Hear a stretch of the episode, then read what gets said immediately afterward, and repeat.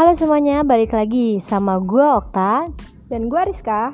Sebelumnya gue mau nanyain kabar kalian dulu nih. Pasti lo semua manusia yang selalu membutuhkan kabar ya kan? Tentunya dong, karena kabar itu adalah suatu hal yang penting untuk kita mengetahui keadaan seseorang. Yaps, gitu. Betul. Jadi gimana nih kabar kalian? Baik-baik aja kah? Atau malah sebaliknya? Kan udah gue pernah bilang untuk selalu jaga kesehatan, kesehatan, dan kesehatan. Yoi, betul banget guys, karena kesehatan adalah kunci dari segala hal. Maksud gue di sini kesehatan itu paling penting guys. Jadi kesehatan harus diutamakan dan harus selalu kita jaga, rawat, dan kita perbaiki setiap harinya. Yap, setuju. Nah, buat kalian yang sedang sehat, terus pertahankan ya. Dan buat kalian yang sedang tidak baik-baik saja, semoga lekas berdamai nih dengan keadaan. Yep. By the way, di podcast ini kita bakal bahas sesuatu yang sangat menarik loh. Ya kan, Dokter? Yoi. Kalian tahu nggak nih kita bakal bahas apa? Hayo, apa? Nggak tahu kan? kan? Jadi, yuk dengerin podcast kelima kita ini sambil mengisi waktu luang kalian. Ya, jadi guys, di sini kita bakal bahas nih tentang tiga tipe kepribadian manusia. Kalau udah bahas soal kepribadian, pasti kalian juga ingin tahu kan gimana kepribadian kalian. Sama sih, gue juga pengen tahu. Nah, kalian sendiri pasti pernah dong denger istilah introvert, extrovert, atau bahkan ambivert kan? Ya, jadi itu merupakan tiga tipe pri- kepribadian manusia. Sebelum kita bahas lebih jauh, kira-kira kalian tipe kepribadian yang mana nih? Kalau lu, Okta, tipe yang mana lo? Kalau gue sih, sebelum gue tahu ya arti introvert, extrovert, dan gue merasa tuh diri gue di kepribadian yang extrovert. Oh, oke. Okay. Nah, perlu kalian ketahui ya bahwa istilah-istilah ini pertama kali diperkenalkan oleh Carl Gustav Jung sekitar tahun sembilan belas dua puluhan. Lalu apa sih yang membedakan ketiga bentuk kepribadian ini? Nah, yang pertama kita bahas introvert dulu ya teman-teman. Yeah. Nah, dalam kepribadian introvert adalah orang yang cenderung fokus kepada pikiran, perasaan, dan mood yang berasal dari dalam sendiri, alias internal nih. Yeah. Dibandingkan dengan mencari stimulasi yang berasal dari luar. Orang dengan kepribadian introvert ini secara umum terlihat lebih senang menyendiri. Tidak seperti ekstrovert yang senang dan mendapatkan energi dari interaksi sosial. Seorang introvert justru merasa harus mengeluarkan banyak energi nih saat harus bersosialisasi. Nah, sekilas dari info kepribadian introvert tadi, kira-kira nih buat teman-teman, ada nggak sih yang udah merasa kalau diri teman-teman introvert kayak gitu? Kalau boleh nanya Rizka nih, Rizka termasuk ke dalam kepribadian apa sih Rizka? Uh, Rizka termasuk apa ya? Kadang introvert juga bisa jadi, kadang ekstrovert. Apa mungkin itu adalah ambivert? Iya, nah makanya ini kita bahas lebih dalam, tapi ini kita bahas yang introvert dulu. Jadi contohnya kayak misalnya nih, kalian mengunjungi suatu pesta di mana terdapat banyak orang ya. Biasanya setelah itu mereka tuh cenderung perlu menyendiri dan memiliki me time untuk merecharge alias memulihkan kembali tenaga mereka gitu. Ya, jadi mungkin itu sifat dari introvert tuh seperti itu. Kayak misalkan dia uh, kayak pergi ke suatu tempat, ke acara, kemudian setelah baliknya tuh dia kayak mungkin butuh kayak menyendiri, menyendiri. untuk ya untuk kayak merefreshkan lagi gitu. Karena mungkin terbiasa gitu kali ya sama lingkungan ya, luar. Se- ya yang kayak tadi sih uh, nanti ada di penjelasan kalau dia tuh kayak butuh. Kalau kalau ekstrovert yang kita tahu dia itu lebih dapat dari luar, tapi dia kalau ketika di keramaian tuh dia justru kayak mengeluarkan banyak hal gitu. Jadi setelah acara selesai yang tadi itu dia kayak butuh merefresh diri dia lagi sih kayak gitu. Nah, jadi meskipun begitu mereka tuh sering disalahartikan loh sebagai pendiam, pemalu, dan penyendiri. Tapi sebenarnya seorang introvert ini bukan jenis orang yang selalu menutup dari, menutup diri dari dunia luar. Jadi nggak selalu dia kayak bener-bener tutup menutup gitu. Diri. Nggak ada kalanya kalau dia mau kayak membuka diri ya dia membuka diri seperti itu.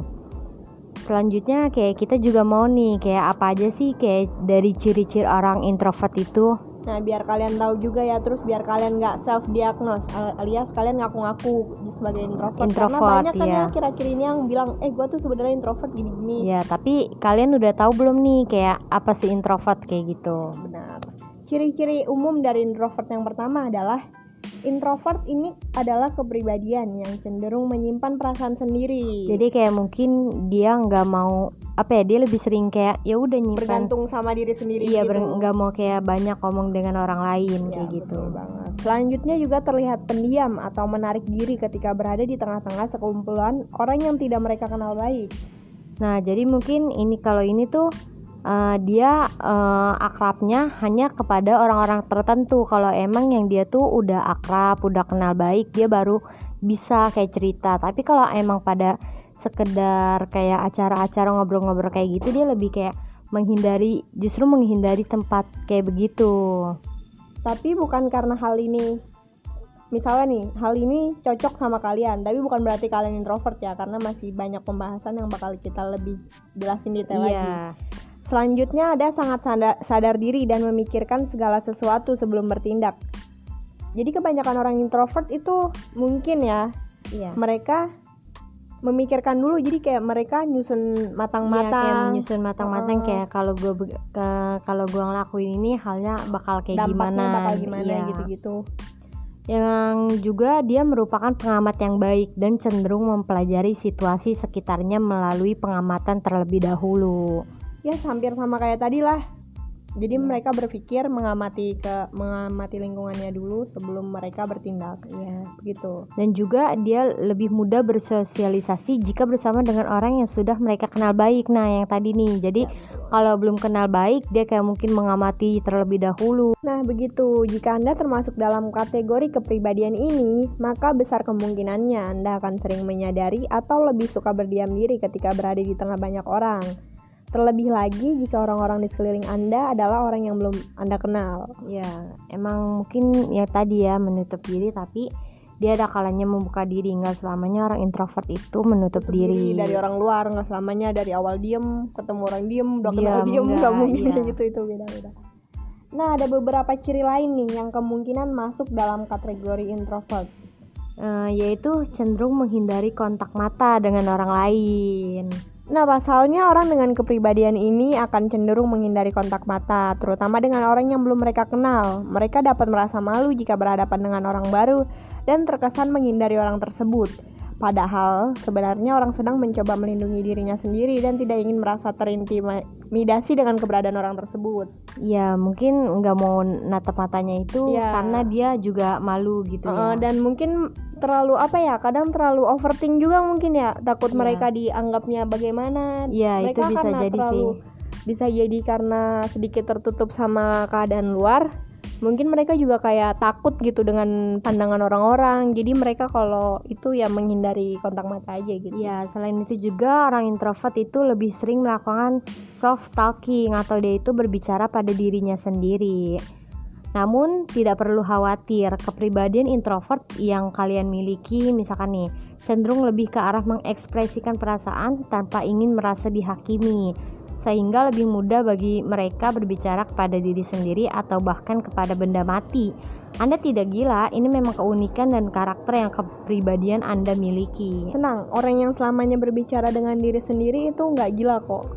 Bahkan ada salah satu penelitian ya, yang ngomong kebanyakan orang yang berbicara sama diri sendiri itu bisa kayak meningkatkan kecerdasan otak gitu loh guys. Ya, jadi ini uh, penelitian yang menurut yang pernah Rizka baca ya, gitu ya. Tapi Kak, bagaimana sih cara kita nih misalkan punya temen yang introvert ini, bagaimana cara menghadapi temen kita itu gitu? Pertama ya, kita tuh harus tahu dulu nih arti dari introvert yang sebenarnya itu apa. Kadang orang tuh banyak yang menyalahartikan sebagai pemalu, tapi sebenarnya introvert dan pemalu tidaklah sama. Itu adalah dua hal yang berbeda loh teman-teman. Iya. Ada beberapa hal yang bisa kamu lakukan nih untuk menghadapi orang-orang dengan kepribadian ini. Yang pertama, pahami dulu ya seperti yang tadi gue bilang ya. Apa sih sebenarnya arti introvert itu? Hal pertama yang bisa kamu lakukan yaitu mengerti dulu apa arti introvert, ciri-cirinya bagaimana, intinya mengenal lebih dalam dulu. Dengan begitu kamu bisa mengetahui kemungkinan yang dapat terjadi. Berikut juga tantangan yang akan muncul di kemudian hari. Banyak orang tua terkadang khawatir ketika anak mereka mengurung diri di dalam kamar dan tidak mau berbicara terkait apa yang ia rasakan. Padahal ini hanya karakter dari kepribadian dan cara memahaminya saja yang berbeda. Perilaku orang dengan kepribadian ini terkadang suka disalahartikan sebagai tanda-tanda depresi. Namun sebaiknya Anda jangan terlalu cepat mengambil kesimpulan. Yang perlu Anda pahami adalah introvert bukan suatu respon terhadap rangsangan yang terjadi dari luar, tetapi merupakan suatu tipe kepribadian. Ya itu tadi, dia memang dari dalam dia sendiri ya, bukan dari luar, bukan dari faktor eksternalnya, tapi emang itu kepribadian merekanya ya, itu udah, gitu. Mereka udah nyamannya begitu, bukan ya. Karena orang luar yang bikin mereka tiba-tiba diem tuh enggak. Itu karena mereka udah bawaan kayak dari, dari dirinya dalam, mereka ya. Sendiri aja ya. Selain itu, cara menghadapi teman kita yang memiliki kepribadian ini yaitu kita pahami kecenderungan perilaku orang dengan kepribadian ini. Sebagai contoh nih, orang introvert terkadang hanya memiliki satu atau dua orang teman dekat. Ini adalah termasuk salah satu ciri orang introvert.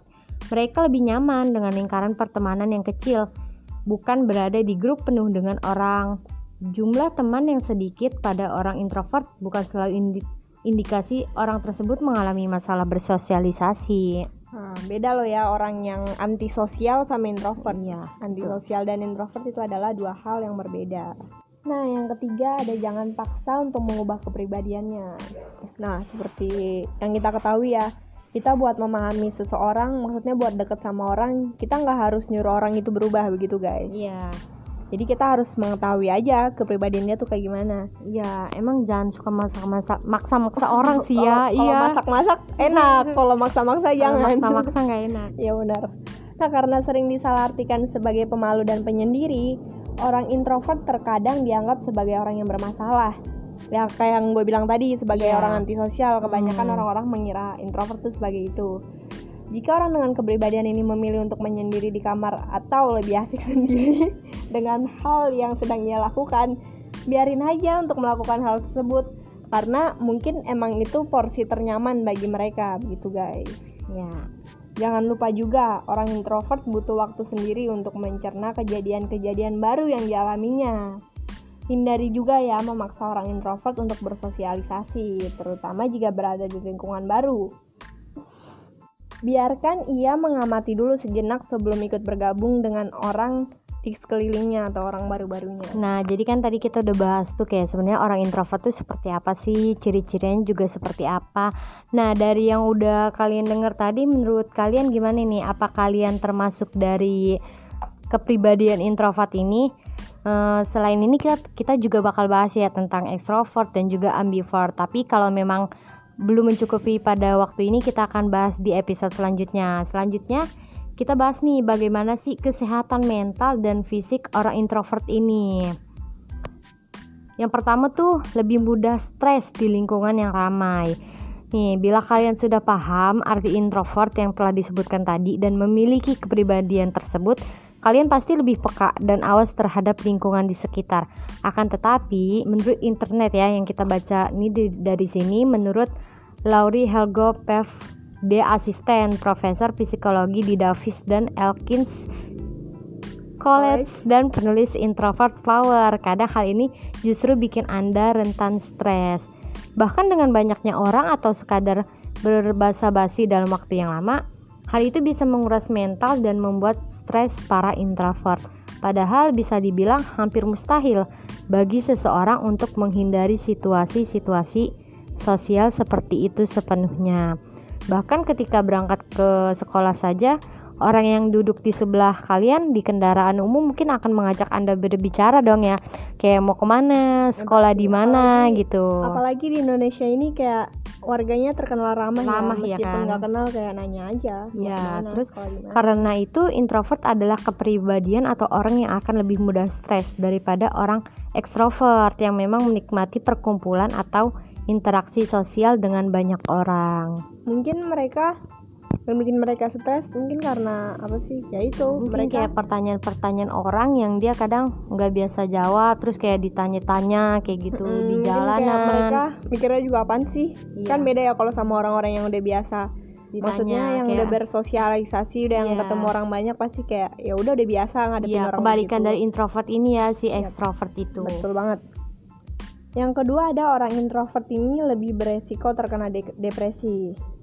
Ternyata orang introvert sangat mungkin mengalami depresi. Tahu nggak kenapa? Nggak karena tahu apa tuh? Nah, karena hubungan ini dikaitkan oleh adanya ciri khas dari introvert yang cenderung merasakan gejala depresi.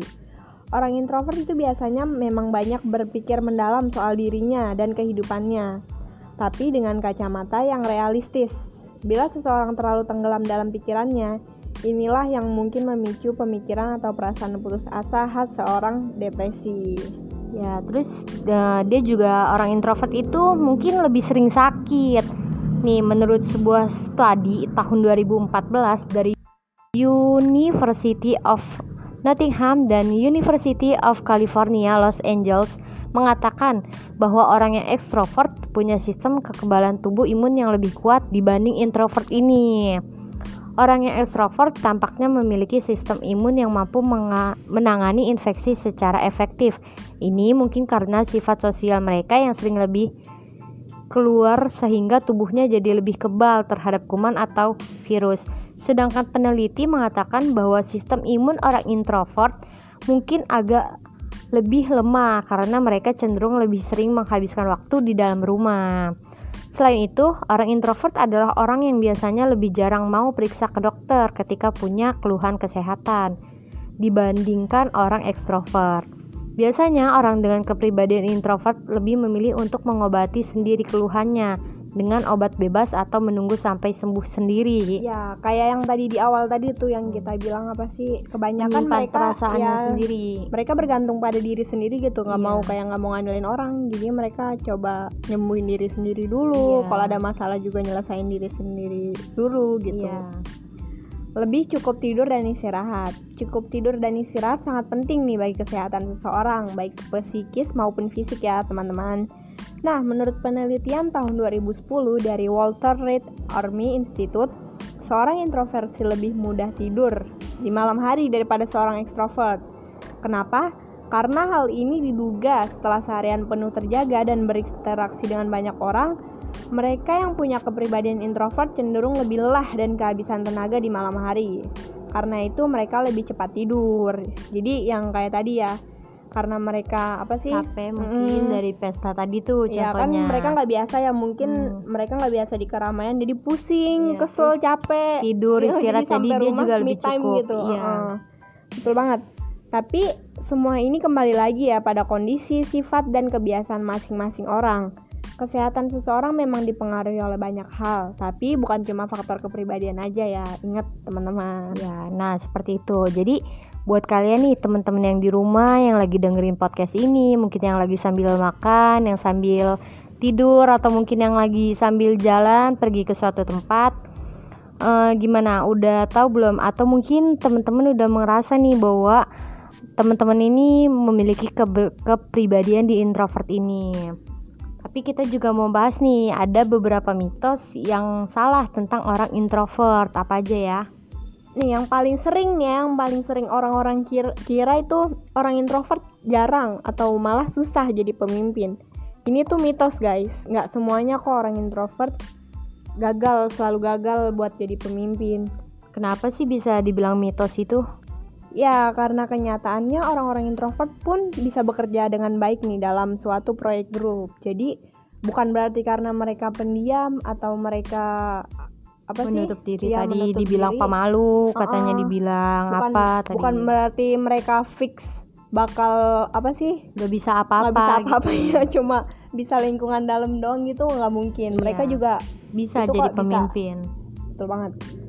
Kemampuan sosial dan introvert itu adalah dua hal yang nggak berkaitan ya, seperti yang kita tekankan dari awal. Kemampuan sosial dan karakteristik introvert itu berbeda. Nah, kemampuan sosial yang dimiliki introvert itu bukan bukan berarti mereka nggak bisa bersosialisasi. Beda loh ya, antisosial yeah. dan introvert seperti yang kita bilang tadi.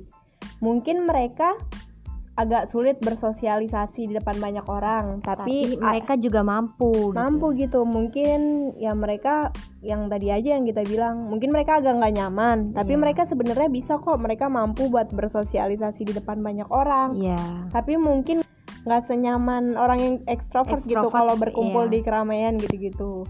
Tapi inget ya, introvert bukan berarti nggak bisa bersosialisasi. Beda, inget introvert dan antisosial itu beda ya teman-teman. Karakteristik introvert seorang sebenarnya bisa memberikan kontribusi terhadap kesuksesan.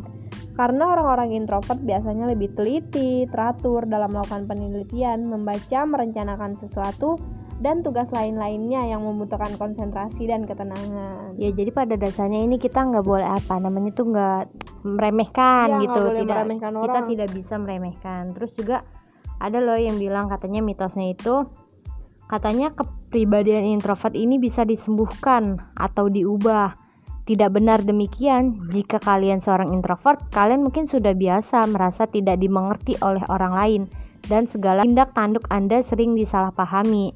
Anak introvert seringkali menerima kritikan dari sekitarnya untuk lebih aktif dan bicara lebih banyak di sekolah atau coba untuk berbaur dengan teman sebaya lainnya. Ya kayak lu, ayo dong sini ikut ngobrol, kayak ayo lebih banyak ngomong lagi, kayak gitu kan. Tidak seperti sifat pemalu dan antisosial yang merupakan karakteristik psikologis yang dipengaruhi oleh faktor luar. Introvert adalah kondisi biologis yang disebabkan oleh oversensitivitas terhadap dopamin. Artinya saat orang introvert terlalu banyak menerima rangsangan dari luar, seperti misalnya bersosialisasi, tenaga mereka akan terkuras gitu. Nah, seperti yang kita bilang dari awal ya, mereka tuh udah dari bawaan dari lahir guys, bukan karena ya, bukan antisosial, karena faktor dari uh, luar tadi. Kalau kayak antisosial kan mungkin mereka tadinya gabung terus tiba-tiba karena dapat pembulian atau apa mereka ya, jadi memilih untuk diem. Faktor dari luar hmm, gitu kan. Beda ya. Terus yang ketiga, mitos yang ketiga adalah katanya orang introvert sombong dan ansos. Ini ini adalah pernyataan yang salah. Salah ya, salah. Ya. Perlu diketahui bahwa orang introvert tidak merasa harus berbicara jika memang tidak perlu. Terkadang mereka lebih suka memperhatikan orang-orang di sekitarnya atau tenggelam dalam pikirannya sendiri, yang biasa kita sebut overthinking ya. Mungkin orang lain mengartikan sikap tersebut sebagai orang yang membosankan. Padahal menurut orang introvert, aksi observasi dan memperhatikan orang-orang ini termasuk menyenangkan. Orang introvert cenderung memilih untuk berinteraksi tatap muka dengan satu orang saja di satu waktu. Bukannya sombong atau dingin ya teman-teman, introvert pada umumnya menyukai orang lain, tapi lebih menghargai waktu dan kebersamaan, serta mementingkan kualitas daripada kuantitas. Gitu. Ya jadi ya itu tadi, kalau misalkan nggak penting-penting banget, dia kayak nggak mau nggak mau bicara kan, dia lebih lebih senang untuk memperhatikan orang-orang di sekitarnya kayak gitu. Ya, jadi itu dia teman-teman pembahasan kita pada kepribadian introvert ini. Kayak kita udah bahas apa sih introvert itu, terus ciri-cirinya juga, terus sampai kayak kesehatan mentalnya, ya kayak mitos-mitosnya. Nah, ini kan belum selesai nih, masih ada nanti extrovert, ada kepribadian dan ekstrovert dan, dan kepribadian ambivert nih teman-teman. Nah, buat teman-teman yang masih kepo dan mau tahu nih kepribadian ekstrovert itu apa dan ambivert itu apa, jadi buat teman-teman tetap tungguin podcast kita yang keenam nih, yang di episode selanjutnya ya. Iya, di episode selanjutnya. Untuk pembahasan ini cukup sampai di sini. Dan kita bertemu lagi ya di podcast selanjutnya. Oke, okay? See you and bye-bye.